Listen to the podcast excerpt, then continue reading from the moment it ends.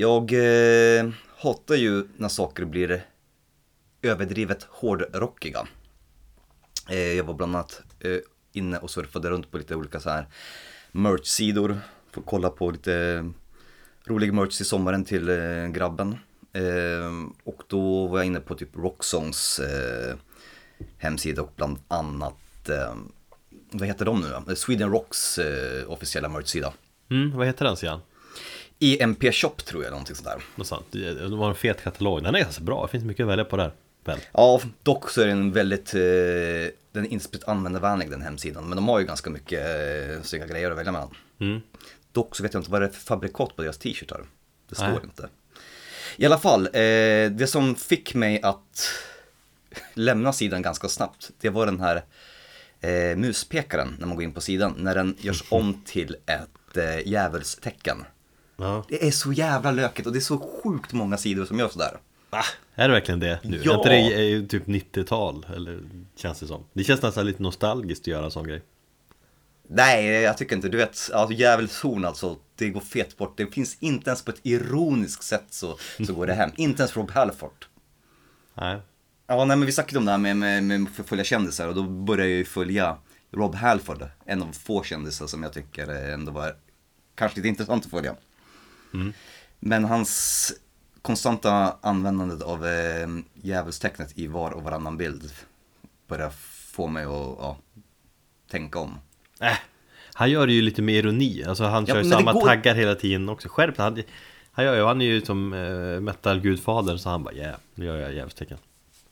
Apropå det, såg du Glenn Tiptons eh, kom, lilla comeback på scen här igår? Jag såg att han uh, joinade bandet Jag har kollat in lite, jag har, uh, lite, lite spelningar annars, eller ja, någon från USA-turnén Jag tycker Rob Halford sjunger fan rätt bra Men alltså, vad otroligt fint det var när han kommer upp där väldigt skakig på scenen och, och Rob ger honom en kindpuss och, och kramar om honom och han står där med sina skakiga händer och, och ändå spelar. Det var fan, jag blev väldigt rörd av det. Fick du en tår i ögat? Det kan man säga. Eh, vi kommer att komma tillbaka till Tipton faktiskt Senare här under avsnittet.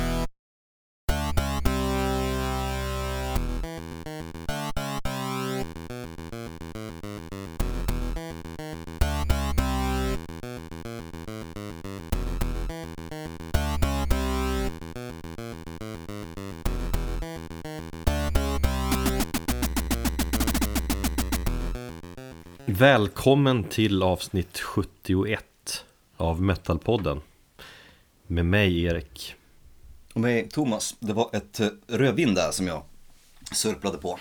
mm, Det var lite Tänkte otippat Jag dricker Ja. kaffe, det är ännu mer otippat Det är torsdag, klockan är kvart över nio. Jag har väntat in dig. Du har redo i typ två, tre timmar Ja, det har jag faktiskt. Lyckats få b- eh, bägge ungarna och sådana ganska tidigt. Så. Ja, jag sover dem inte fortfarande Men eh, så är det, det är livet Ja. Men du är lite peppad ändå. Ja, nej men Eller jag har varit tidigare men nu är jag bara eh, mentalt nere Nej men jag jag kommer igång här Ja, det, vi blir ju alltid jävligt peppade när vi har avslutat inspelningen. Ja men liksom under avsnittets gång också, jag går igång på din röst och sådär Härligt. Eller på min egen röst kanske. Mer på din egen än på min. Ja, kanske. Du, eh, det var länge sedan vi gjorde lite reklam för vår Patreon-sida. Precis. Så det tänkte vi göra nu. Patreon, det är en, eh, lite snabbt då, crowdfunding-tjänst. Där du som lyssnar kan ge oss support eh, Genom att skänka en liten slant och, och genom att göra det så får ni en belöning tillbaka Och eh, på högsta nivån, på Monster och Pappers nivån får man vara med och bestämma ett ämne i vår podd. Det har vi gjort några gånger nu och så sker även i detta avsnittet ju. Just ja. Och på mellannivån Chief Rebel Angel nivån eh, Då får man en exklusiv och eh, råsnygg metalpodden mugg. En sån som jag använder och dricker mitt kaffe ur just nu. Och på den lägsta nivån då har vi någonting nytt. På Disciple-nivån då har man Tidigare fått ett tack och uppskattning typ från vår sida Men inte så mycket mer för nu För nu får man eh, Vi tyckte det var lite lamt. Ja, det var lamt. Vi vill ge någonting mer. Eh, och vi har ju haft några patroner som har hängt med sen starten och sådär. Mm. Måste ju få någonting. Så nu får man fyra jävelsnygga pins. Det säger man, kan man säga knappar också? Pins låter ju bättre, tycker jag. Ja, Knappnålar. knappnålar.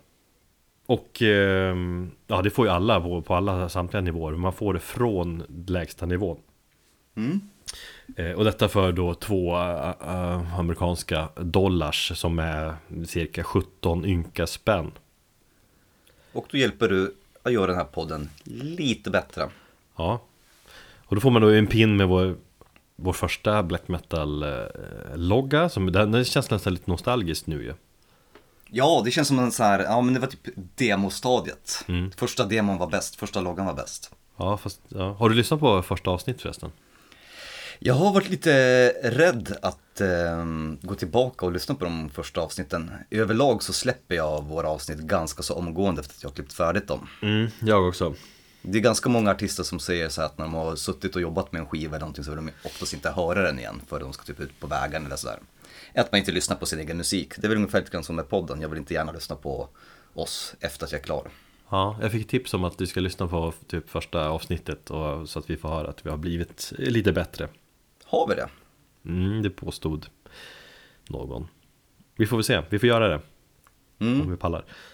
Ja men black metal-loggan med en pin och, en annan pin med vår så kallade duality-logga med dödskallarna som Jonas Vidén har gjort, eller hur? Mm.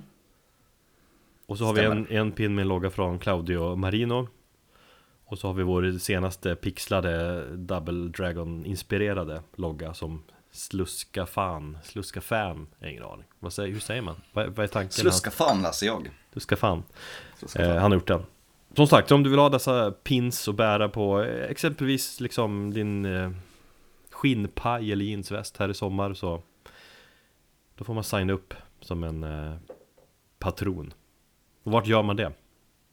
Det gör man på patreon.com metalpodden. Mm. Och som sagt, eh, alla små och små som stora bidrag, det, det tas tacksamt emot och det hjälper ju oss att betala våra omkostnader för domän och webb, hotell och allt sånt där. Och så gjorde det även möjligt eh, att genomföra en rätt så bra intervju med Thomas Jäger i Monolord som vi släppte förra veckan. Ja just det, vi, vi investerade i lite ny inspelningsutrustning. Så nu har vi ganska bra grejer faktiskt.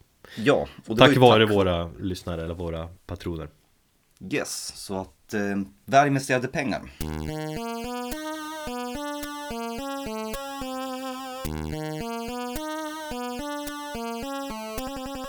Jag såg eh, The Moth Gatherer i, eh, ja, för en tid sedan. Förra helgen. Hur sur var du på mig på en skala på att jag inte följde med? Eh, Nej men jag kunde inte vara så sur eftersom Du hade migrän, jag förstår, alltså det var inte så att liksom Ja, och lite sur var jag Det är okej, det får det vara. Jag blev faktiskt sur på mig själv också för jag hade Jag var ju jävligt sugen på det på uh, På fredagen där mm. och trodde att du skulle balla ur det. Nej Och så tänkte jag, ja det är inte säkert att han kanske kan, ja men jag är sugen. Och sen så blev det ombytta roller. Och så skrev jag en massa meddelanden till dig under hela dagen du får inga notiser när jag skriver till dig på Messenger och så Typ när jag, Precis innan jag skulle dra, då bara nej jag har migrän Eller vad du sa Ja, precis. Ja, jag vet inte, det är någonting fel med, eller någon bugga med Messenger. Jag får eh, sällan notiser, jag märker dem inte förrän dagen efter. Det var att du avslutat ditt Facebook-konto Då jävlas de lite extra Ja, och kolla hur väl tajmat det var. mm. Nej, jag har faktiskt bara inaktiverat det, men nu funderar jag ju på att seriöst gå in och radera det efter allt det som har hänt. Nu hänger jag inte med, vad har hänt? Läser inte du nyheterna? Om Cambridge eh, Analytica, företaget som sålde deras, som sålde 50 miljoner människors data. Ja, jo, det har jag väl hängt med lite grann på Men, äh, äh. Fuck it, eller vad då säger du? Mm. Säger det. Det är fan, man har all fog att vara paranoid idag när det gäller sociala medier och, och, och företag som ska ha den info och sälja den vidare. För politiska syften. Så den Ja. där foliehatten som jag har pratat om, den kanske inte är så jäkla dum ändå att ha på sig. Men du har fortfarande Instagram som ägs av mm. Jag vet. Jag säger inte att jag är perfekt. Långt ifrån. Vart var vi någonstans? Moth Gatherer var det ja. Mm. Och att jag skulle Just. ha följt med. Jag hade jättegärna velat se, eller träffa Alex, men vad fan, nästa gång. Ja, nej men det var kul, det var jävligt bra. Jag var peppad. eh, lite för peppad och glad kanske 908 spänn la du på sprit. Ja det var, Ja men det var en hel fin hel kväll Jag var så peppad så jag skrek att de skulle spela eh, Metallicas Moth Into Flame mellan låtarna Då var du full. Ja Ja. Det är lite coolt också att eh, de spelade där på Copperfields eh, Strömmen gick precis vid eh, tror det var typ avslutande riffet på, på Pale Explosions sista låten. Det blev jättesent, de var ju försenade typ 20 minuter, som började spela 12 så här. Och de skulle köra igång där. Då dog hela stället, eller nedvåningen. Hur länge spelar de? Jag vet inte. 40 det var ju- minuter gissar jag på. För du var hemma klockan fem, så vad hände efter spelningen? Nej, inte fem. Tre, fyra kanske. Vaknade sex, och som sov inget mer Så att det var en hård söndag Mm. Men nej, vad jag tänkte säga att Copperfields Där det är mycket spelningar det är, Jag gillar det stället som fan Du gör det? Dels är det inget inträde eh, Dels är det väldigt intimt Jackan slängde jag bara till- till vänster om scenen i en hög där Mm.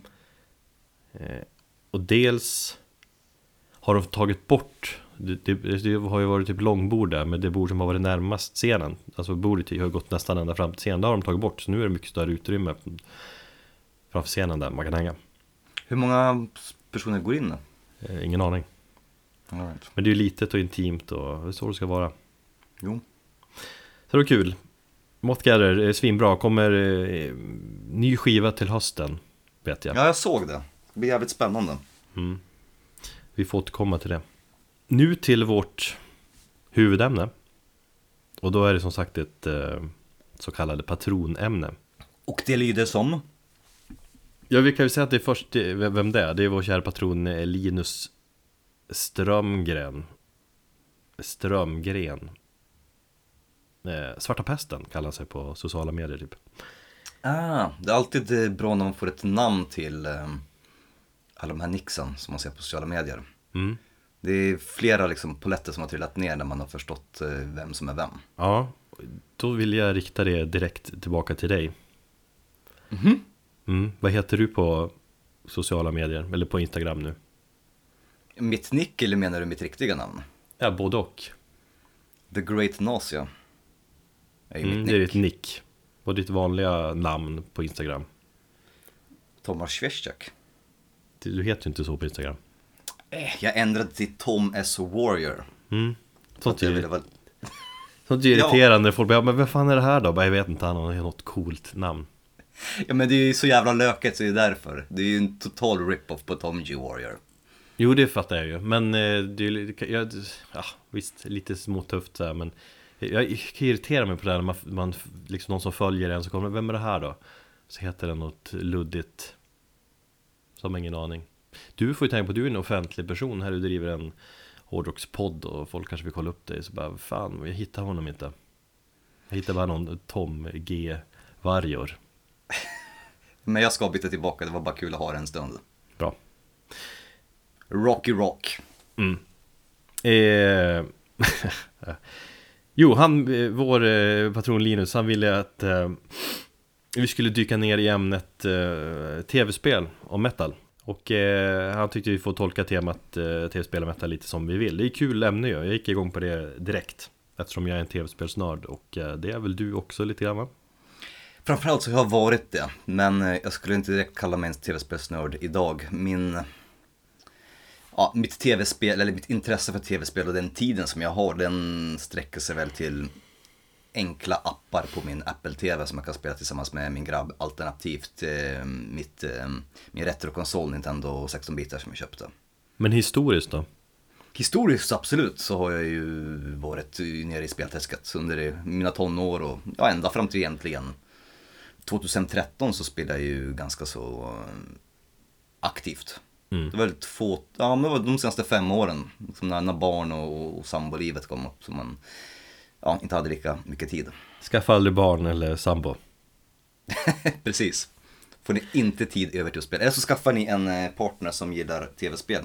Vilket Karo gjorde. Vi brukar spela mycket tillsammans förut. Ja men det gör Linn också, men det är ju fan finns ingen tid eller ork riktigt Men det är väl naturligt, det kanske Man kanske får mer tid Så småningom Farsan brukar ju snacka om speldjävulen och att det började med det där jävla Nintendo.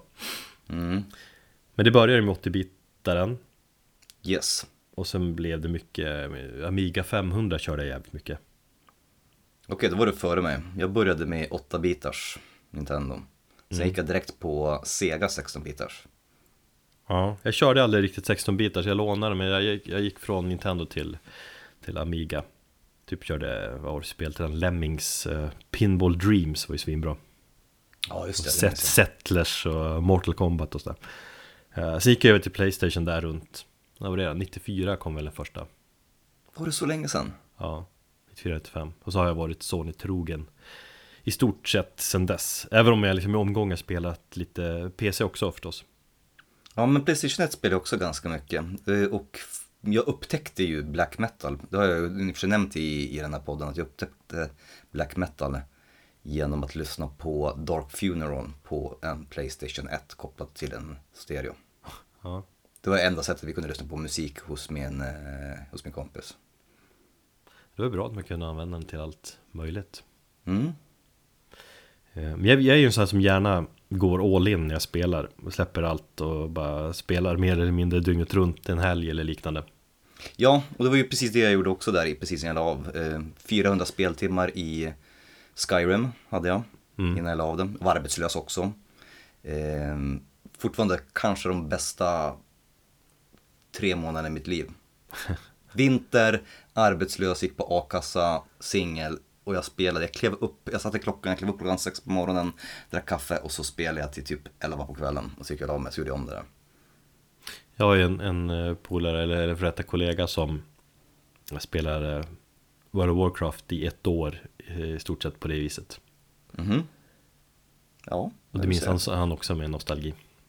Ja, man, man kände sig kanske lite onormal där när man bara satt och spelade. Men man var så fast i den världen och man glömde den riktiga världen utanför. Och det var på något sätt en skön flykt. Är Ja, fort- verkligen. Men som sagt, det går, det går inte att hålla på så längre med barn Nej. och allting. Och det seriösa liv man lever, lite synd. Men eh, Fast jag, Ja. jag, när väl eh, Elder Scrolls 6 kommer ut, när det nu blir kanske om fem år, så har jag sagt att jag kommer köpa den konsolen som det spelet kommer stötta. För det kommer förmodligen inte vara Playstation 3. Eller 4 för den delen. Ja. Och jag kommer då spela. Och då hoppas jag att barnen är så pass eh, självständiga så kan fixa sin egen mat så jag kan lira när jag kommer hem från jobbet. Eller så tar du in på hotell en helg och spelar. Det är därför jag sparar pappadagarna till framtiden, vet. Smart. Mm. Nej men vi, vi, vi älskar bara tv-spel och det finns mycket samband och kopplingar till, eh, till metal. Eh, Så jag är peppad på det här ämnet. Sen kan jag väl säga så också att om du som lyssnar inte gillar tv-spel så har du ju förstått att ja, du är lika bra att du stänger av nu.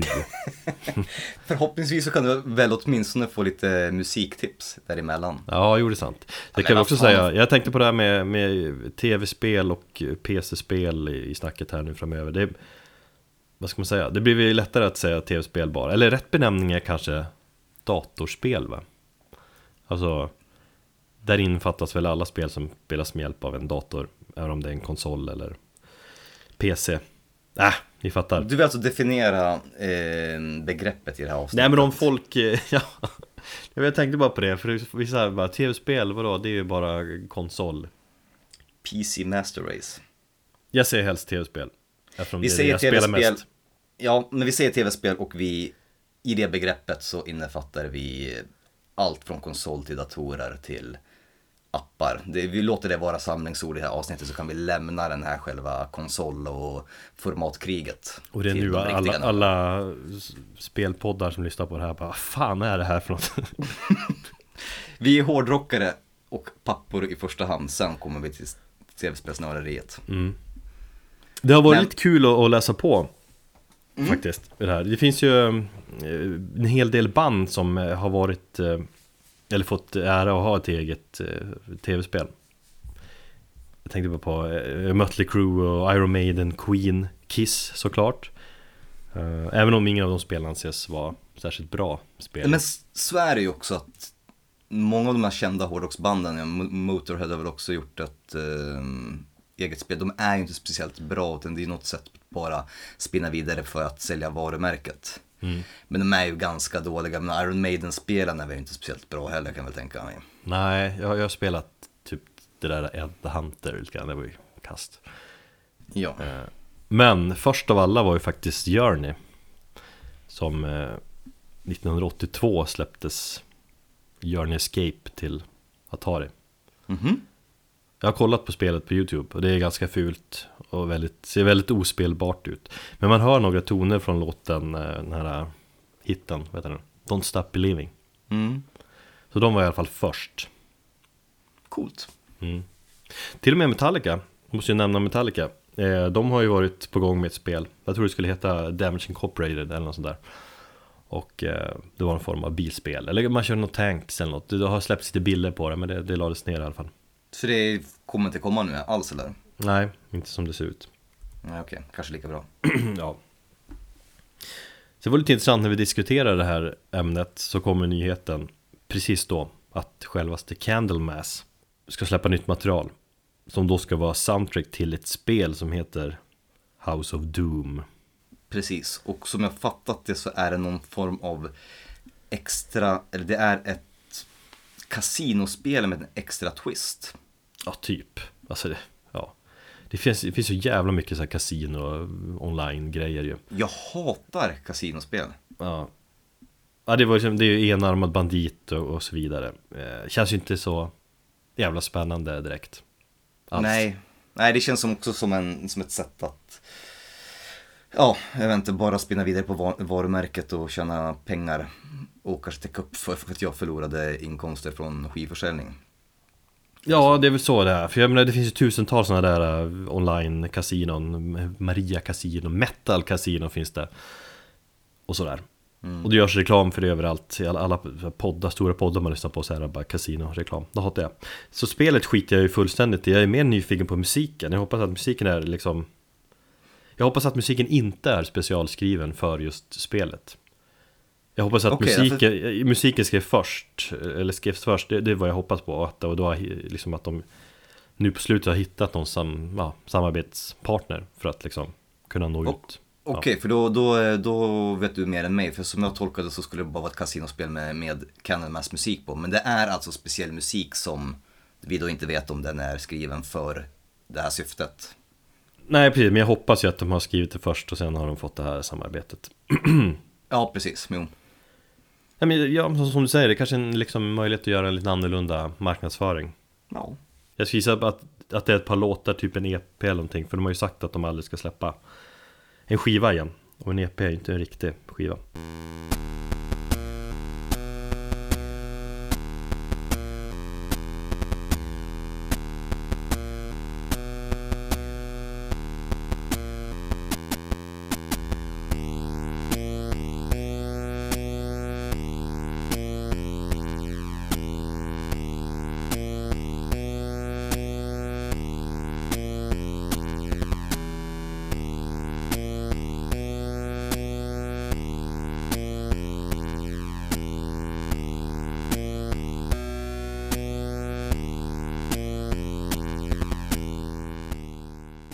Vi har lite exempel var, några stycken. Fem var.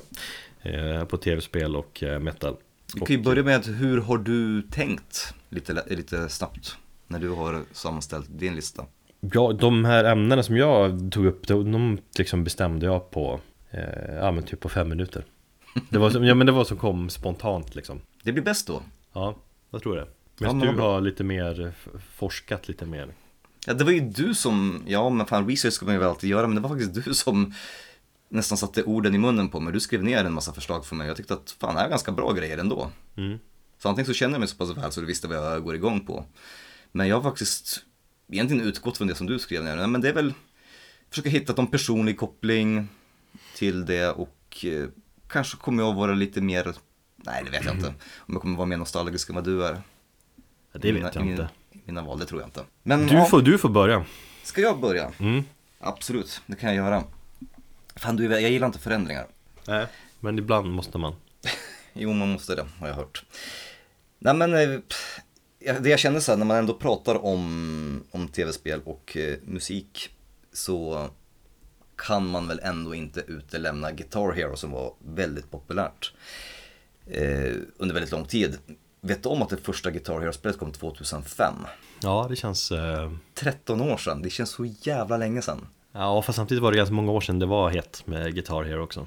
Jo, när jag tänkte efter när jag spelade det, det var ju, det var 10, ja 9-10 år sedan. 2008-2009 tror jag jag spelade som mest. Ehm, bodde i Sundbyberg i ett kollektiv med eh, två stycken eh, polare. Och varje dag var eh, fest och det enda vi gjorde var ju att spela Guitar Hero. Och sen när, speciellt i synnerhet när Guitar Hero, Guitar Hero Metallica kom. Jag vet att det finns många som klankar ner på, på Guitar Hero, sen i synnerhet musiker som, eller folk som ska försöka vara lite elitistiska och säga hur fan kan man spela det. Men alltså, som ett tidsfördriv eller som en, som en kul aktivitet på, på, på fester och, och sådär så tyckte jag att det var förbannat jävla kul att, spela det. Det är helt sjukt ändå vilken succé spelet var. Och det är sjukt hur det har dött ut nu. Ja.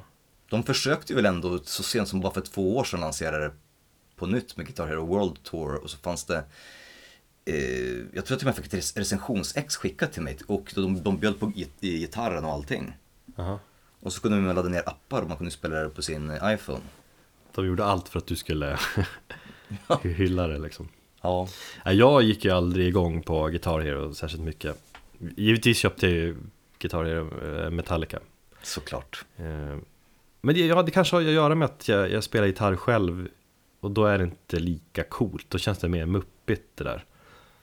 Men fan, jag hade ju polare som gick all in, verkligen körde på typ svåraste svårighetsgraden och, och liksom bara satt och nötte. Men jag kände att, ja, lite småkul och som du säger på någon fest och sådär, men liksom att, nej. Ja men det är just på fester och jag märkte alltid att jag blev så mycket bättre när jag, ju fullare jag blev. Eller antingen så var det på grund av att man hade tappat omdömet, men jag kände att man slappnade av mer och jag hade lättare på de svåra, eh, på de svåra svårighetsgraderna. Mm. Jag kunde klara av eh, hard. Expert försökte vi inte ens på. Men, men som sagt, som en gemensam aktivitet bland, bland kompisar och, och på fest så, så tyckte jag det funkar hur kul som helst. Men som sagt, det har ju dött ut nu. Mm. Och det fanns ju sjukt många bra låtar. Och den som jag älskade att spela mest av alla var faktiskt Iron Maidens eh, The Trooper. Varför då? Nej, bara för att den var, den var skön. Det, den, den, det, var så, det var så skönt och, och liksom bra flow i den låten när man skulle trycka på knapparna. Mm. Den var lätt att lära sig men den var ändå väldigt utmanande på ett sätt att man ville bli bättre på det. Inte som Dragon Force Through the Fire and Flame som var bara såhär, nej men det här är så jävla svårt så det är inte ens kul att lira den. Ja, just det. Och så fick man väl, ja, leka och låtsas vara lite posörig där och leka rockstjärna. Ja men det var ju den, den faktorn var ju ändå ganska betydlig, eller hur? Jo. Du kände, fan jag kan ju det här, typ. Precis, ge mig riktig gitarr nu och, låt, och, och, och ge mig en scen så kommer jag greja det här. Ja. Jag kände att du drömde liksom att jag skulle kunna uppträda fast, ja. Jag, jag, tror faktiskt att ändå Guitar Hero på något sätt lyckades träffa i de här unga grabbarna som drömde om att bli rockstjärna men som inte riktigt hade kanske talangen och, och, och nå fram. Ja men som jag. Ja, ja verkligen. Ja, jävligt grabbigt spel är det ju. Ja. Det var inte många tjejer som spelade. Fast jag dejtade en tjej eh, under en, en kort period som var hur jävla grym som helst på det. Och hon klodde mig varenda jävla gång. Och sen tog det slut? Ja, ja, ja mitt, mitt ego klarade inte av det. Nej, ja. så var det inte. Men vad fan, vi, vi lyssnar på lite Iron Maiden. Det har vi ändå spelat alldeles för lite av i den här podden tycker jag. Ja, det, det är sant.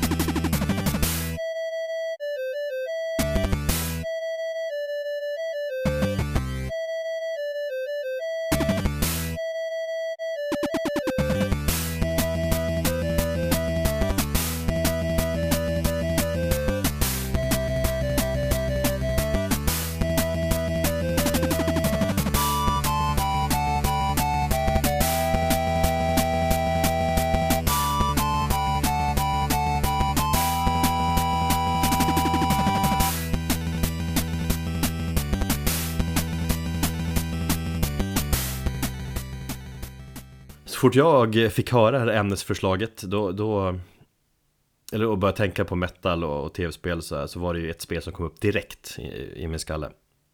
Och det är ju Doom såklart. Mm. Det klassiska FPS-spelet från 93. Utvecklat av ID Software heter de ju.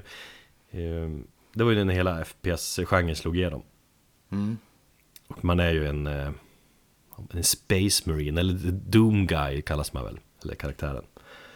Som befinner sig på en, en, eh, måne utanför eh, Mars, där man har forskat om teleportering eller sånt där, som har urartat, så har man typ öppnat en port till helvetet och så har du vält in demoner och, och monster som har tagit död på alla utom dig själv då man är den enda överlevaren. Jävligt ballt ändå. Premissen är ju så jävla mätta så det går inte. Ja, exakt. Däremot när filmen kom, var det Med inte The- alls så. Med, med The Rock. Jag blev skitbesviken, utan det var det mer, hur fan var det? Det var ingen koppling till helvetet eller en portal så, utan det var mer som ett experiment som hade gått fel liksom. Nu minns jag inte riktigt, men det som var så jäkla häftigt eh, i, den, i den filmen, att man trodde ju att det var The Rock, ända fram de sista kvarten så trodde man att det var The Rock som var huvudpersonen, som var karaktären från Doom. Mm. Men han, och det här är en spoiler alert, men den filmen är så pass gammal nu så det spelar ingen roll. Men han dör ju typ en kvart innan och precis innan han dör så säger han this is not, this is not supposed to happen. Och sen så är det ju den andra killen som är, har birollen som är Carl Urban, han som även spelade Rohan i, tror jag, mm, Sagan om ringen och eh, Judge Dredd. I den senaste filmatiseringen av Judge Dredd. Skitbra film och jävligt grym skådis tycker jag. Eh, så visar det att det är han som egentligen är karaktären från Doom. Och det är då de går in i det här FPS-läget i filmen också. Ja, Och det tyckte jag var så jävla ballt. Det var en skön twist. Men i övrigt så var filmen ganska kass. ja, men just på grund av det där att man inte kopierar handlingen rakt av, utan det är med ett experiment som går fel. Vad fan, vad, vad heter karaktären nu igen? Han heter ju, han har ju någon sån Nej, här... man har inget namn. Han, är, han kallas bara Doom Guy. Är det så? Mm. Jag hade för mig att han hette typ John Kowalski eller något sånt där. Nej. Är, är det så? Ah, okej. Ja. Ja, och det är som är lite tufft också att man han är namnlös. Mm. Nej men sagt, hela handlingen är ju jävligt metal as fuck liksom. Mm. eh, och något som också stod ut var det här metal-osande soundtracket. Så liksom sammantaget var det ju ett spel som nej, men lockar många hårdrockare tror jag. Mm. Bara namnet Doom, liksom, namnet på den kanske tyngsta genren inom, inom hårdrock. Eh, Men musiken till eh, Doom 1 och Doom 2 tror jag också eh, är skriven av en snubbe som heter Bobby Prince Och är riffmässigt får man säga väldigt inspirerad av band som Metallica och Slayer och Pantera och sådär Mm. Den där Bobby Prince han har ju blivit anklagad för plagiat Eller det finns ju Det finns ju massa YouTube-klipp på när hans liksom Jävligt syntigt namn, Bobby Prince. Ja, verkligen. Ja, men det finns YouTube-klipp som man kan titta på när de har jämfört hans Doom med musikriff. Att det är typ kopierade riff på kända metal-riff. Mm. Vissa är väldigt lika, li- lite lustigt så. Eh, Sen släpptes ju ett nytt Doom-spel eh, bara för något år sedan, 2016 tror jag. Doom 4 va? Ja, fast det heter ju bara Doom. Det är som en eh, reboot kan man säga. Ja, just det. Mm. Mm. Och då har man faktiskt tagit delar av det här klassiska Doom 1-soundtracket eh, tillsammans med nya grejer så har man gjort om det till Ja men dagens tappning, det låter ju väldigt gentigt ska jag säga Lite för modernt tycker jag Jag kan tänka mig att Gentigt är det nya soundtracket i Doom. Ja, det, ja exakt, man känner att ja Men, ah, men det är inte dåligt men det känns lite för eh, För eh, genomtänkt på något vis Det, det spelet har fått väldigt bra kritik här för mig va? Ja, jo verkligen Mm. Det har jag inte spelat dock Nej, inte jag heller. Men jag har kollat på trailers och sånt där Jag kan ibland sitta och bara kolla på, ja men när andra spelar som lägger upp liksom streamer från, från spel. Ja det är ju jävligt vanligt Det är ju lite Jag- tragiskt också Ja, jag vet att, att det finns tydligen en hel liksom, tittarkultur. På min tid så spelade man spel, man tittade på några andra. Men i och med att jag inte har tid att spela så, så tycker jag att jag ändå har någon anledning kanske drömma mig bort. Jag, som sagt, jag säger att jag är så förtjust i Skyrim, jag ska titta på när andra spelar och bara liksom vara nostalgisk över vissa uppdrag som man gjorde i det. Ja. Bara för att jag själv inte har tiden att spela. Sen däremot att titta på det som om man följer, vad fan vet jag, en, en serie, det tycker jag är lite kon- konstigt. Ja, okej. Ja. Men vi är, vi är väl gamla, Nej, ja lite. lite, vi börjar. Mm. Men vi ska, vi ska inte lyssna på det här eh, nyare soundtracket, vi ska lyssna på klassiska Doom 1 Första spåret ska vi lyssna på, som inleder första banan i Doom 1, en låt som heter Ett Dooms Gate. Eh, och ni som kan Kill Em All och kan er Metallica kommer känna igen att det här riffet är jävligt likt eh, refrängriffet från No Remorse.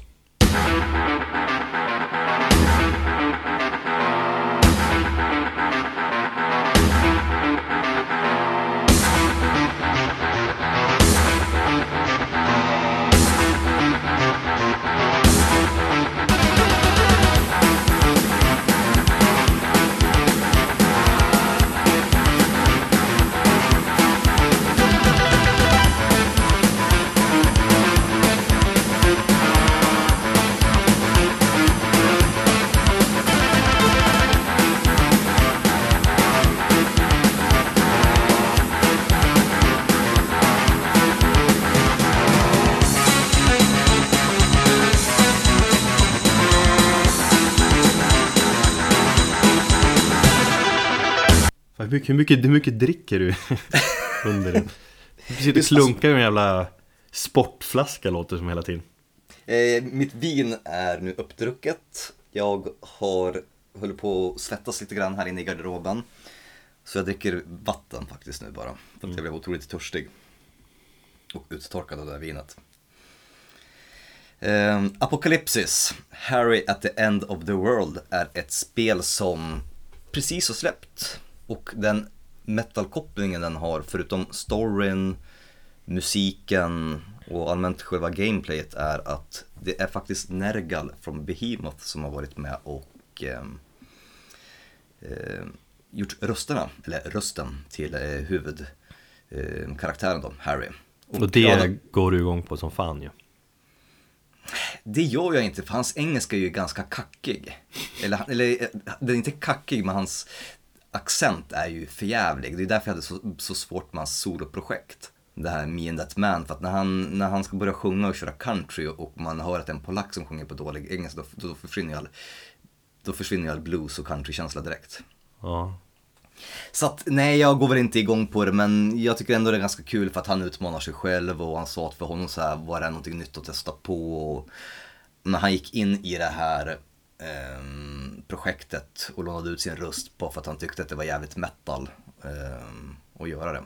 Jag menar, premissen är väl eh, som så, det är ett point and click spel. Så det är väl kanske inte så här superavancerat. Och det är väl själva, men just att grafiken är väldigt så här traditionsenligt från typ 1500-1600-tal. Eh, en helt här lite barock stil med ja, mytiska varelser och sånt där. Och jag tror att, den, jag tror att själva hela spelkänslan och själva um, bandesignen är um, vet jag, inspirerad från um, Dantes Den gudomliga komedin. Såväl som hela den här konstnärliga eh, allegorin eh, Dans macabre, alltså Dödens dans. Så de handlar om, om ja, under 1500-talet så var det väldigt mycket eh, inom konstvärlden att man, man redogjorde eller man, man försökte liksom på något sätt förklara människans existens genom form av olika döds, ja, dödssymbolik. Ja, och det handlar väl om en, eh, som sagt, om Harry, en eh, pojke som har förlorat sin största kärlek och för honom så är det bokstavligen och bildligt slutet av världen. Så att man får eh, följa med honom när han ska ta sig igenom och försöka rädda världen på något sätt som, som jag har fattat det. Genom en ganska så bisarr handling och sådär och som sagt, det är Nergal som gör hans röst och vad jag även förstått så är Behemoths musik med i spelet i en eller annan form. Jaha, är det någon specialskriven musik? Nej, det är, det är ingenting som är specialskrivet för det här utan det är Jag fick inte så jäkla mycket klarhet i det men att det står bara att musiken dyker, dyker upp på ett eller annat sätt genom så här hidden clues. Okej. Så, så jag kan tänka mig att det är samplingar eller det kanske är något riff som har skrivits om och kanske kommer vara på något akustiskt sätt eller så.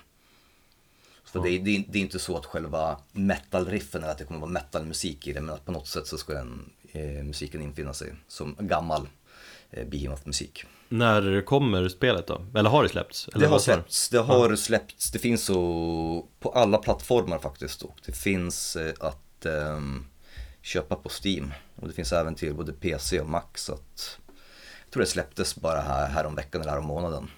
Varför har du inte köpt det än då? Ja, vi är ju tillbaka till det där att jag inte har tid. Nej, just det. Senast jag försökte spela någonting, det var ju faktiskt eh, Fortnite och ja, spelat lite Player Unknowns Battleground hos kompisar och sånt där, men vad fan, man hinner inte. Men det, alltså, alla spelar ju online-spel hela tiden också. Ja, och det är så jävla värdelöst. Fan, spela för dig själv, spela single player, det är ju det Ja. jag gillar. Ja, Online så förstör ju bara människor för en. Det är ju bara massa ryska bebisar som skriker 'Sicka bliat'. ja. Men eh, gillar man lite udda spel så kan man definitivt kolla in eh, Apocalypse, här Here at the End of the World. Eh, jag tror inte det är så, så dyrt, kostar väl typ 6 euro tror jag. Till och med. Mm.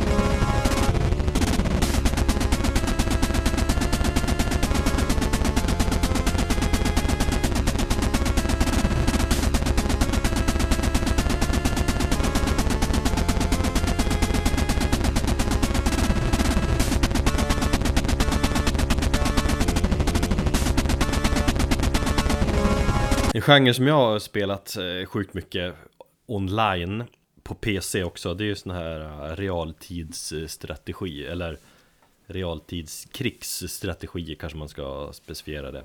Du vet när man bygger eh, baser och arméer och samlar olika former av resurser och så ska man slå ut motståndaren. Just det. Som någon slags modernt schackspel brukar jag säga. Mm. Jag gick igång på det först med, med Dune 2 Som jag tror räknas som det första realtidsstrategispelet Och sen så kom ju Command and Conquer-serien. Mm, just Som man spelar jävligt mycket. Och så kom ju Warcraft där. Men Red alert, det var... Red, var det en påbyggnad på Command and Conquer eller var det... Ja det är en del av Command and Conquer-serien. Ja. För Red alert 2 har jag för mig att jag spelade.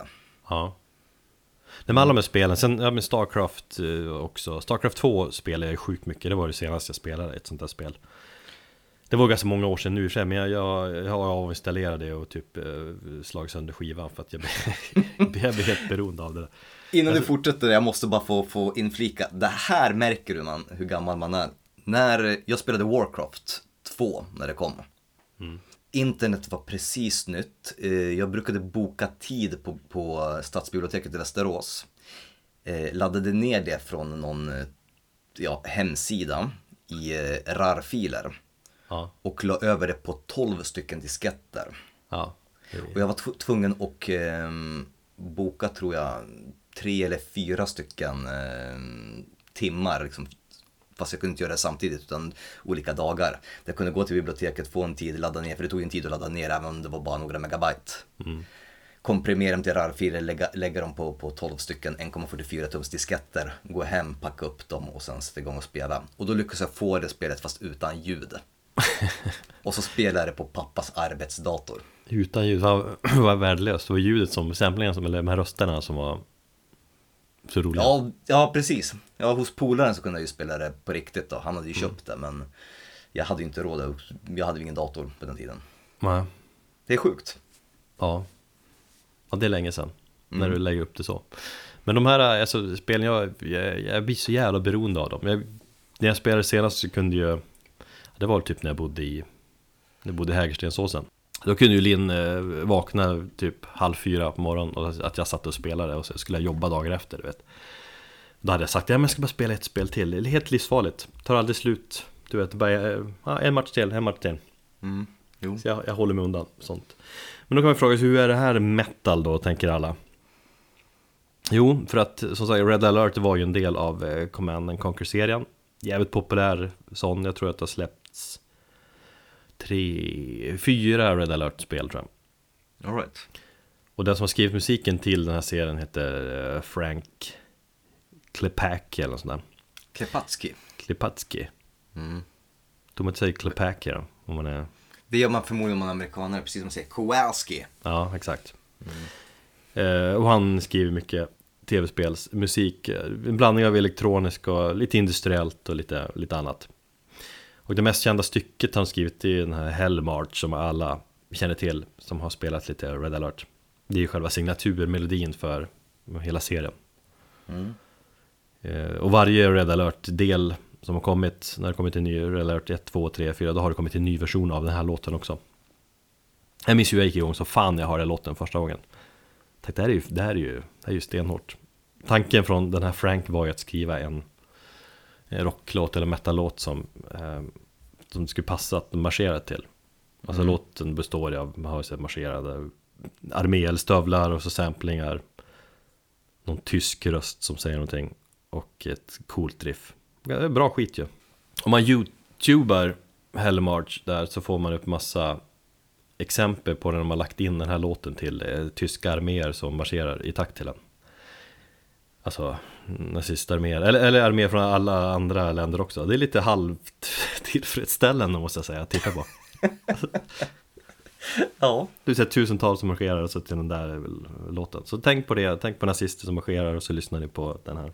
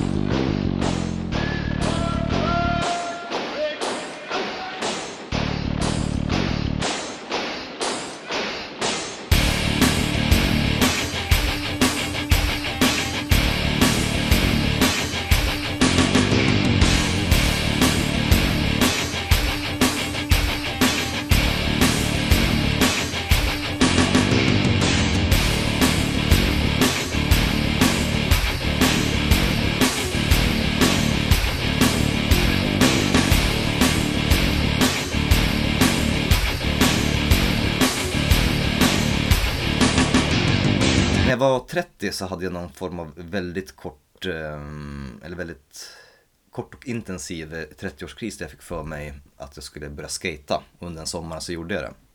Jag har alltid varit väldigt fascinerad av skatingkulturen men jag kan själv fan knappt stå på en bräda. Och jag la väl av med den när jag typ gick ut, jag bodde på Lilla Essingen så när jag gick ut på, på um, gatan, vet, slängde brädan framför mig som man gör så lite coolt, satte på mig solglasögon, hoppade upp på brädan och bara vurpade och slog huvudet i backen. Då insåg jag att, nej, fan, jag lägger ner det här. Men testade du aldrig när du var yngre? Jag tror Jag hade, jag hade en sån här stor, eh, jag hade ju ingen riktig, jag hade en sån här leksaks eh, skateboard när jag var 10 med typ Stålmannen på baksidan, den var rosa. Ja, Just det, de är stora som man kunde skata fram på, på gatan. Ja, precis.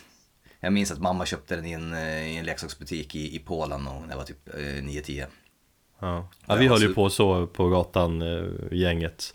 Ganska mycket åkte vi. Sen testade vi åka ramp någon gång.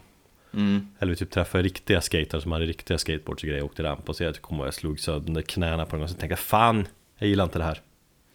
Ja men det, alltså, det var någonting just den här sommaren, det här var typ sommaren 2011, precis vid eh, Lilla Essingen, precis bron som går över till Stora Essingen så finns det en liten basketplan och några ramper och det var typ jag, lite kompisar Claudio också där och, och eh, vi skatade lite grann. Och det var bara typ så här äldre människor som alla form ledde av, eller led av någon form av 30-årskris. Och som skatade just den här sommaren. Men det har ju blivit väldigt populärt. Det finns ju ett ställe, skateställe där i, i Högdalen va? Det är Ja, men- ja. flera generationer typ som, som skater Föräldrar åker dit med sina kids och så får de testa på för en liten peng och så Ja. Gamla skatare sätter igång igen och sånt där Eh, I alla fall, eh, jag tyckte det var kul att spela, spela tv-spel som är fokuserade på, på skate och åka snowboard. Eh, och då tänker jag ju framförallt på Tony Hawk. Och Tony Hawk finns ju olika varianter. Det finns ju Tony Hawks Pro Skater 1, 2, 3, 4 tror jag. Det finns Tony Hawk Underground. Och det alla de här har gemensamt är att de hade ett ganska så fett soundtrack. Och jag kollade igenom faktiskt eh, alla låtar de hade. Det var väldigt mycket punk och, och hiphop kanske till en början på de första spelen. Men till och med mot slutet så, alltså du kan hitta det mest extrema, Immortal. Ehm, hade med en låt från All Shall Fall-skivan, två stycken Mastodon-låtar, både Crusher Destroyer och eh, tror jag Iron Tusk.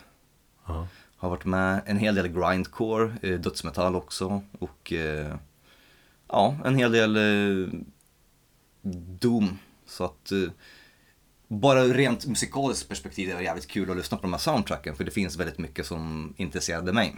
Mm. Ja, jag kollade lite soundtracks också. Det var alltså de här tidigare Det var ganska bra skit på dem också. Jag kommer ihåg att ja, men hela, hela skatepunk-genren så har jag aldrig liksom gått igång på. Men på de här spelen var det ändå, eh, vad heter det, Speed Dealer tycker jag är svinbra till exempel. Mm. Och lite annat, så här snabb eh, rock. Som är... Ja, men mycket, mycket snabb hardcore-punk också. Ja, som ja, jag, ja, exakt. någonting som jag märkte var att eh, Seek, bandet som du gillade, Mm. ja de hade väldigt många låtar med på de sina soundtrack.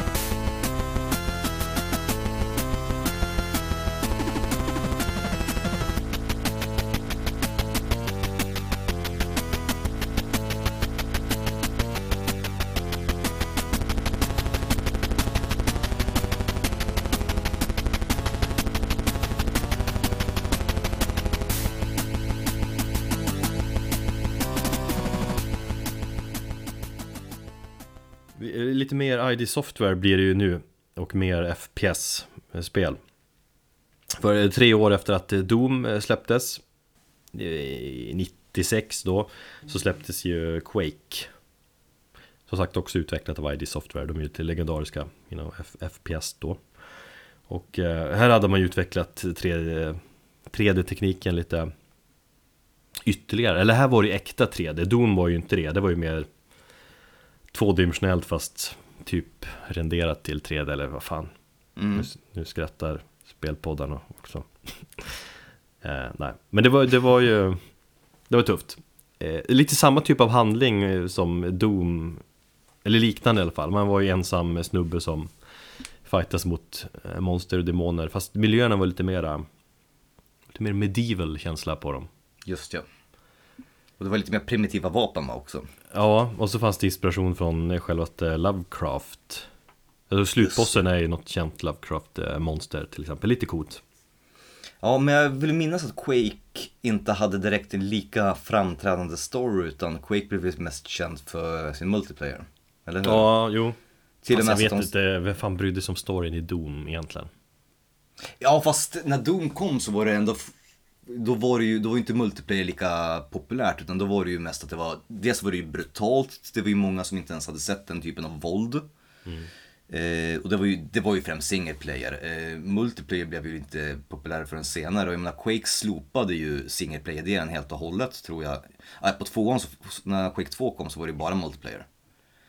Nej, Quake, jo, nej, det Quake var, nej det var det 2 inte, nej fan. Då, tre, då trean där, ja. Du har rätt. Trean, Quake Arena. Mm. Eh, det var bara multiplayer. Quake 4 minns jag att jag spelade också. Och det hade en single player-del. ja. Ja, fan, och för ja. Doom 2 har jag spelat online, eller inte online men eh, lanat jävligt mycket till Vi Mm. egensnickrade banor körde vi sjukt mycket Fast som sagt, det slog igenom med, med Quake och så Och då var det mycket eh, liksom, snyggare grafik och man kunde liksom köpa feta grafikkort Då började den där hetsen Kolla min upplösning, för jag har ett nytt uh, grafikkort Kan mycket fetare upplösning än dig Man bara, Ja. helvete! Fan, jag spelade Quake 2 väldigt länge. Jag och en kompis brukade la- lana. Han hade två stycken datorer. En Pentium 2 300 MHz och en Pentium 3 på 793 MHz. Just Pentium-datorerna när de kom Från 486 till Ja, Pentium Vi hade en Pentium 75 MHz första liksom, och då var vi Hade man snabbaste datorn i, i byn ja precis. Vi körde, körde Quake 1 väldigt mycket. Jag kan till och med säga så pass mycket att jag var ganska grym på det. Eh, Quake 2 hade ju lite en annan spelkänsla. Det var ju inte lika snabbt.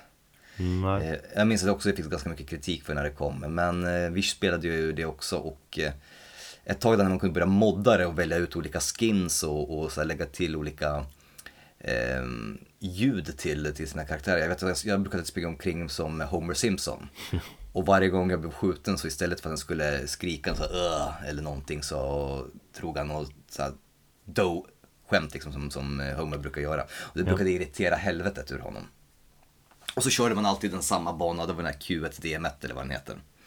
Den kända banan. Ja det var roligt Sjukt kul. Fan vad jag blev sugen på, på Lana igen. Ja fan vad kul, man samlades ett gäng nere i källaren typ och körde Men det som stod ut Ja fan det var, så här, det var ju Lana, då umgicks man på annat sätt än alla sitter på sin egen Sin egen lilla källarhåla och spelar online Det är inte lika kul längre fan. Nej, sen är alla så duktiga också alla. Och jag tror att det är väldigt många som fuskar. Jag tror att fusket är mer utbrett inom eh, online-communityt nu än vad det var då. Kanske Ja, jag. kanske ute och cyklar. I alla fall, i Quake 1 eh, som vi pratade om, det som stod ut var ju musiken också Framförallt Ska jag säga, skriven av en viss eh, Trent Reznor som var, han var ju i hög form där Då, Jag visste faktiskt inte att det var han som var ansvarig för musiken. du reda på det nu? Ja. Coolt eh, Hög form, eller i hög form kanske man ska säga att han var, fattar du? Ja.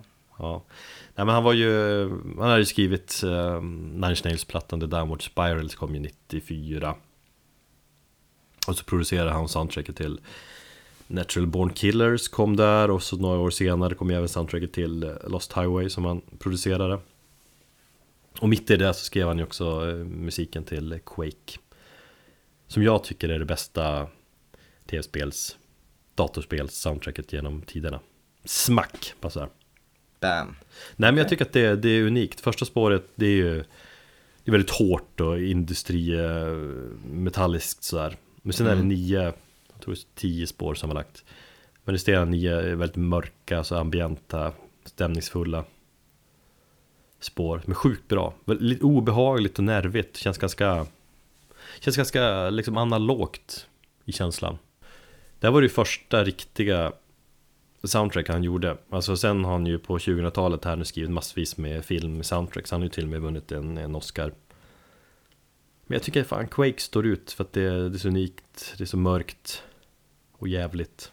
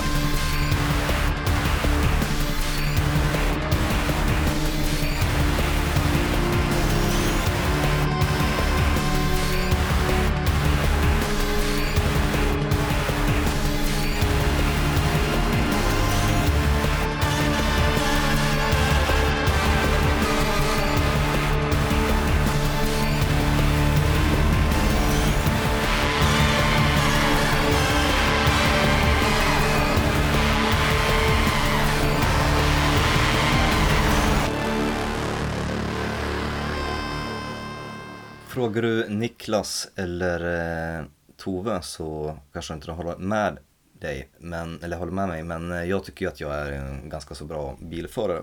Jag har ju lite road rage, det har jag. Men eh, jag anser ju att folk kör ju som idioter och i synnerhet i Järfälla. Har du tänkt på det? Det vi har pratat om är det här med att folk inte blinkar Ja, Jag vet inte att, man, att folk kör som idioter av den anledningen Men det är just det, det är ett sjukt det där att ingen blinkar Eller man blinkar när man, samtidigt när man svänger Nu ska jag svänga, då blinkar jag en sekund här Så jag har tänkt på det, jag tror säkert det är ganska så vanligt manligt tänk att man tror att man är väldigt bra, alla andra idioter. Så att jag är väl kanske inte unik, jag tänker som så. Men jag försöker åtminstone ha lite respekt och, och, och visa hur jag ska köra. Jag, jag, är faktiskt ganska så livrädd när det gäller eh, när jag ska hämta grabben på förskolan. Och vi, vi passerar ändå tre rondeller och det är just rondellerna i, i just Järfälla också som folk är bara skiter De kör ut, de, de liksom chansar och sådär. Vilket gör att jag har en tendens att yttra ganska mycket fula ord när jag sitter i bilen. Folk kör ju, det med rondeller är ju svårt. Folk kör ju på olika sätt, visar och blinkar på olika sätt och så. Mm. Eh, så att jag brukar ju istället få ut mitt, mina utlopp eh, för alla idioter i trafiken i form av bilspel. Eh, och eh, ja, det är ganska kul att köra ihjäl folk i tv-spel. Kanske låter jävligt sjukt när jag säger det, men vad fan, det är ett tv-spel liksom. Jag skulle aldrig göra det på riktigt. Och det njöt jag väldigt mycket av i Grand Theft Auto. En serie som jag har spelat sedan, sedan spel nummer ett. Det var väl kanske fyran som jag skippade lite sådär och inte var speciellt förtjust i. Men senaste GTA 5 som kom, det spelade jag ju som fan. Det var ju också ett av de senaste, sista spelen som jag spelade. Men nu så här, första GTA, du menar innan det blev så här äh, tredje persons perspektiv? Nej, det var ovanifrån vy, ja, precis. Ja. Mm. ja. Eh, och det som fascinerades var ju att man kunde vara ganska så våldsam. Men har du spelat, du spelar storyn och sådär också, för annars, eller? Ja, ja, absolut. Mm. Det har jag alltid gjort. Eh, men, men det jag gillade i, i synnerhet med de senare GTA-spelen var ju att eh, bara egentligen ta bilen, sätta på en skön radiokanal. Förslagvis då hardcore punk eller metal-kanalen i bilen. Och bara cruisa omkring i stan. Det, var, det fanns ju två typer av eh, folk som spelade GTA. Vissa, för just när det var i samband med GTA 3 som det blev tredje person va? Mm. Och då blev det ju väldigt tufft. Ehm, eller nyskapande. Men det var vissa som köpte det bara för att liksom, det, det var lite så här på fester också, typ för att vi slår på GTA så vi ska bara hoppa in i bil, kör ihjäl folk, som polisen jagar en, försöker man överleva så länge som möjligt. Men jag menar, vissa körde aldrig storyn, vissa höll bara på sådär, vissa fattar typ inte att det finns en story du kan köra också. Mm, jo jag vet.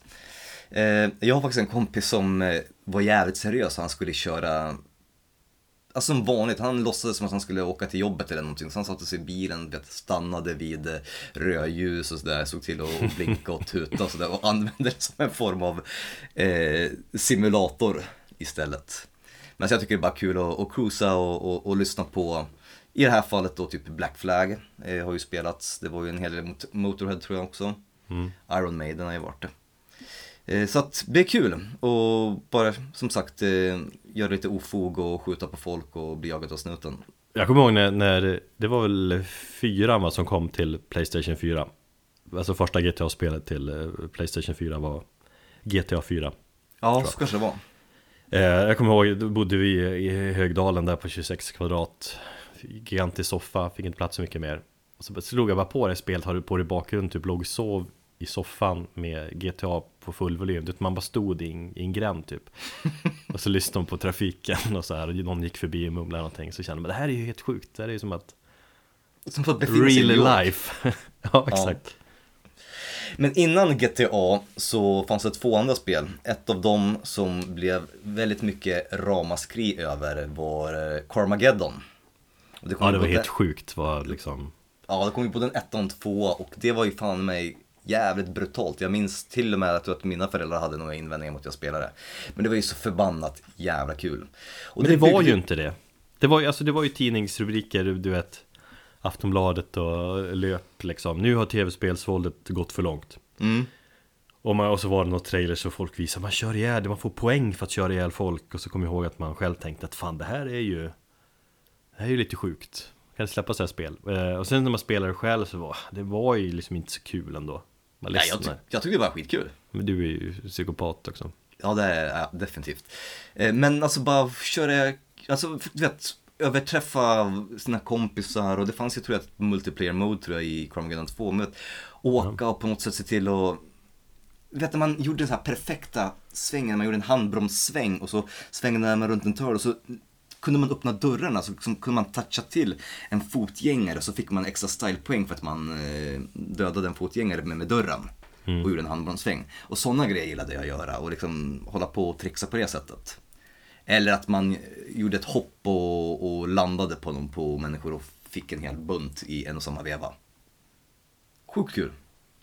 Ja, Och eh, soundtracket till eh, intro, eller till själva main themet var ju, var ju The Manufacture, tänkte jag säga. Det var ju Fear Factory med Zero Signal från The Manufacture. Den instrumentala biten. eh, ja. Det passar ännu inte riktigt. Det gör faktiskt inte det. Jag tror att de bara körde det på licens faktiskt. Mm. Med tanke på direkt- temat och grejer liksom. Det, nej. Nej men det var i alla fall en, det var en koppling som, som jag ville, ville dra. Jag pratade lite om Terminator Metal och sådär. Mm. Och jag menar, Carmageddon var ju lite futuristisk. Det byggde faktiskt på... Var det det? Ja, men det var det byggde ju lite grann på Death Race 2000-filmen. Den från 70-talet. Ja, okej. Har jag för mig. Lite lösbaserat.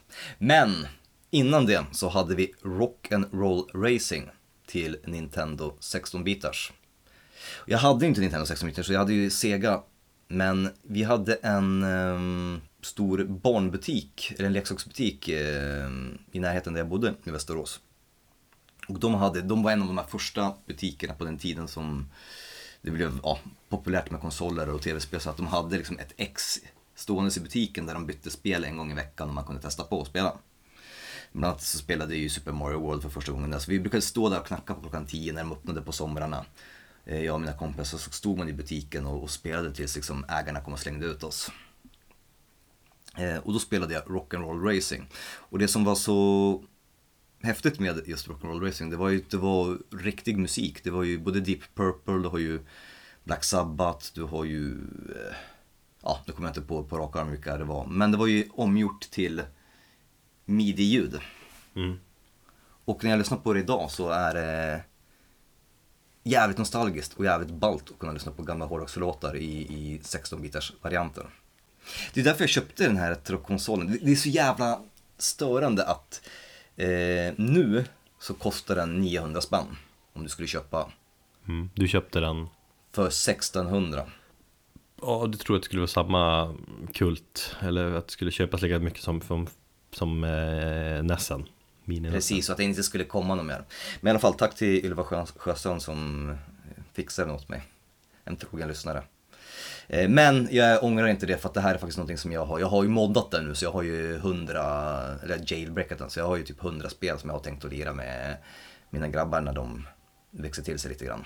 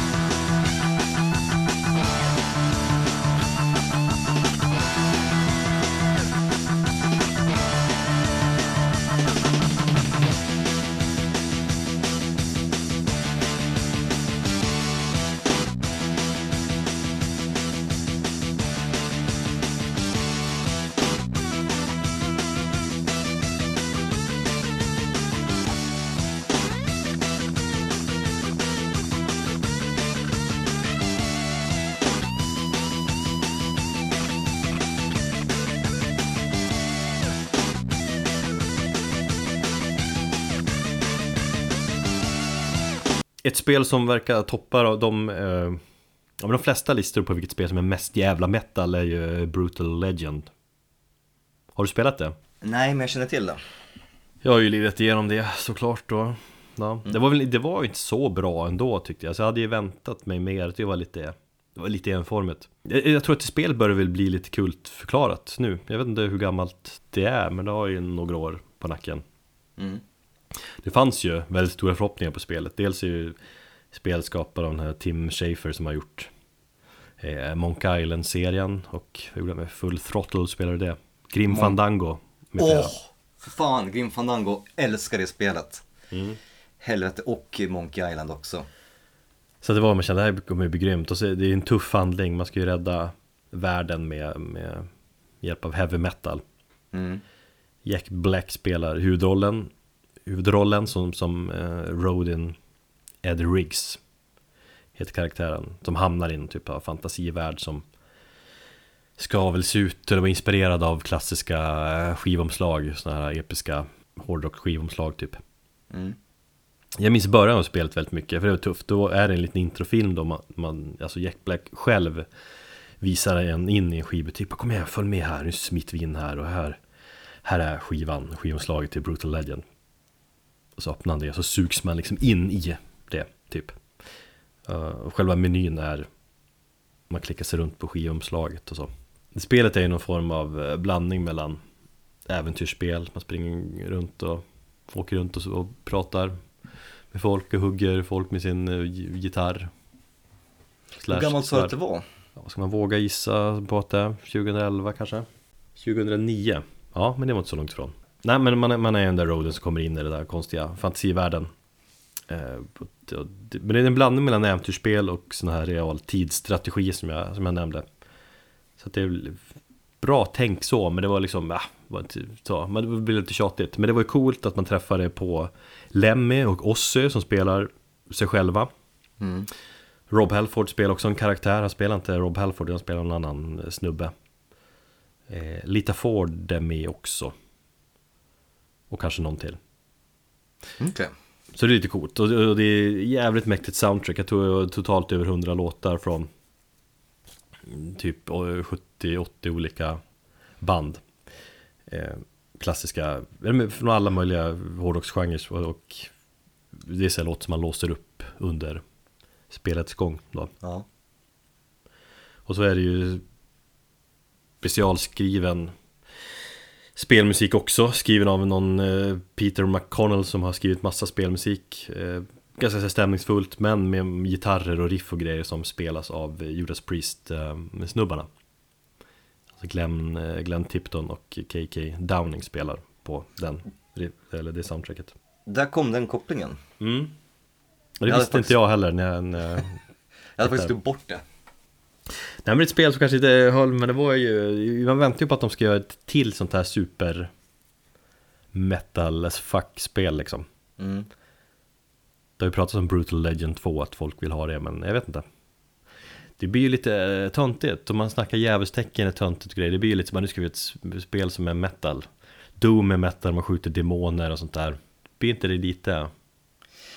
Alltså ja, men alltså, metal-kopplingen och till tv-spel eh, som överlag tycker jag är ganska så... Alltså det känns ganska så... Jag vet inte, den är vanlig. För mig så känns det inte konstigt på något sätt egentligen. De Nej. mesta tem- teman som man tar upp i tv-spel är ju saker som kanske inte är alltid det verkliga, demoner eller men det är fantasy och det. Och det är ju väldigt mycket av det som man tar upp i, inom texter inom hårdrocken också. Mm. Det känns som att det är typ samma typer av människor. Det är liksom utstötta människor som använt eh, kanske ja, sitt utförskap till att skapa sjuka tv-spel till, eller så har man gjort musik istället. Ja exakt, Lite så nö- nördar i, i grunden Mycket. Nördar i grunden som brinner för någonting liksom. Mm. Mm. Och så är grejen med Nintendo Core-genren också Alltså vad får jag säga, Hardcore och grindcore, finns vad annat för core-genre? Metalcore Alla de där är all ära, men eh, Men vad är Nintendo Core i grund och botten? För jag tror inte jag riktigt hänger med här. Nej, alltså genren kallas väl så för att man blandar Man blandar tv-spelsmusik med, med, med hardcore och metal typ Okej, Eh. det är så pass. Ja. Alltså, med typ video game metal kallas det väl också Mm. Det är väl en bättre beskrivning Tv-spels metal kan man säga Mm. Och det som kä- kännetecknar genren är väl att man, man har som elgitarr och trummor och så blandar man det med, med syntar, 8-bits eh, ljud och, och beats och så här. Men de som gör detta, är det i ett syfte att göra tributes eller är det seriösa band? Ja men det är lite både och. Alltså, jag har ju lyssnat på väldigt mycket nu, eller inte så mycket, men kolla upp några band. Det varierar ju ganska mycket i stilarna beroende på band också. Vissa är ju mer inne på typ metalcore, andra är mer liksom noise rockaktiga och mer så klassisk metal. Det finns otroligt många band som kategoriseras in som Nintendo Core. Det är liksom ett universum i sig om man vill om man vill snöa in på det så finns det mycket som helst. Jag visste faktiskt inte, eller jag känner faktiskt inte till det begreppet. För att, men jag, nu när du säger det, men jag brukar ju ibland så här surfa in på Metal Sucks eller på de här olika amerikanska bloggarna och då är det ju ofta som det finns någon koppling att ja, men här, här har ni gitarr metal cover av, av typ Super Mario Bros. Mm, ja men det är Så- ju Nintendo Core-genren. Ja okej, ja, ja men då, då hänger man. Jag läste lite grann, de första banden som gjorde just en cover på tv-spelsmusik var faktiskt Mr. Bungle, alltså det här experimentella crazy bandet med Mike Patton i, i huvudrollen. Just ja. Mm. Det finns ett YouTube-klipp från 91 där de lirar Super Mario-låtar. Coolt. Och det ska vara bland de första. Mm. Jag vet inte om det är så coolt, det är ju jävla nördigt liksom. Men... Och så är det ju med de här banden. Eh, ja men det, finns, det finns ju skitmånga band att kolla in om, om man gillar det. Så jag har lyssnat på några stycken. Alltså det är verkligen varierande kvalitet också. Vissa, Ja. eller man kan säga att många av låtarna, just om man kollar NES-spelen, som det, det är vanligast att spela dem. Det är ganska svåra låtar att spela. Så det kräver ju liksom lite skicklighet på, Mm. på sina instrument. Men ett band som jag fastnade för lite extra var ju Vomitron. Som spelar en sån kompetent Nintendo metal. Nej men jag har kollat, han drivs av en kille som heter Pete Jag stängt ner fliken. Eh, Någon amerikansk snubbe som spelar en jäkla massa band enligt Metal Archives i alla fall. Så han är en produktiv snubbe. Och de har släppt tre, två eller tre plattor. Jag tror det ska komma någon ny platta. Okej, så det här är på en seri- seriös nivå? Ja, det får man ju säga. De här spelar ju ganska kända liksom Nintendo-låtar. Vissa spelar liksom typ något obskyrt spel från tredje världen, den lilla eh, bossen liksom. Mm. Så att om man ska slå inom Nintendo Core känns det som att det, det är vettigt att spela de här eh, Mega Man, Castlevania eller Zelda då, då som jag tänkte köra som exempel. Castlevania är ju för övrigt ett spel som jag tycker är jävligt metal det också. Ja, det är det absolut.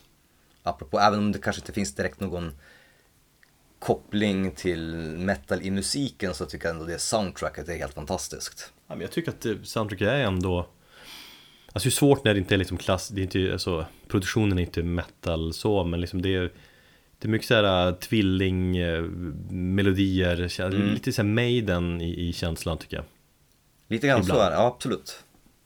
Och det är jävligt stämningsfullt. Och handlingar med vampyrer och Dracula grejer, det är Det är hårdrock Men Jag klarade av eh, Castlevania här på, på Snessen för inte så länge sedan. Det var sjukt kul. Vilket Castlevania är det?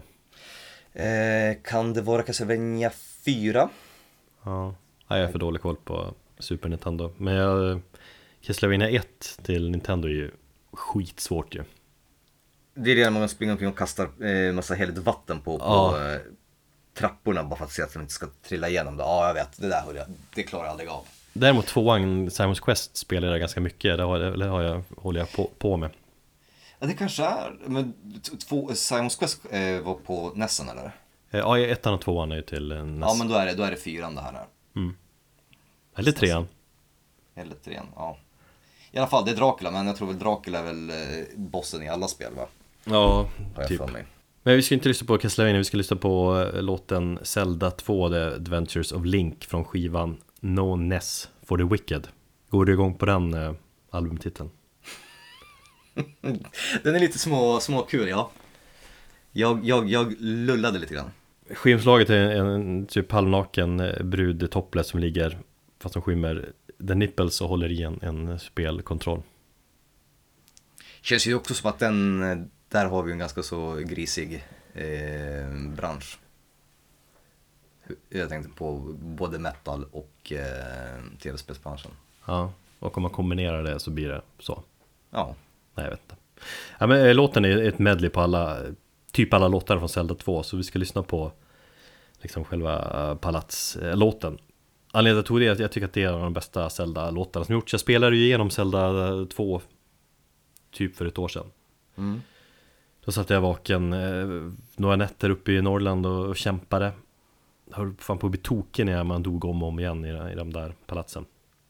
Men låten är jävligt bra och speciellt i så här uppiffad metal-version. Soundtracket ju överlag tycker jag är jävligt bra som det är på, på spelet.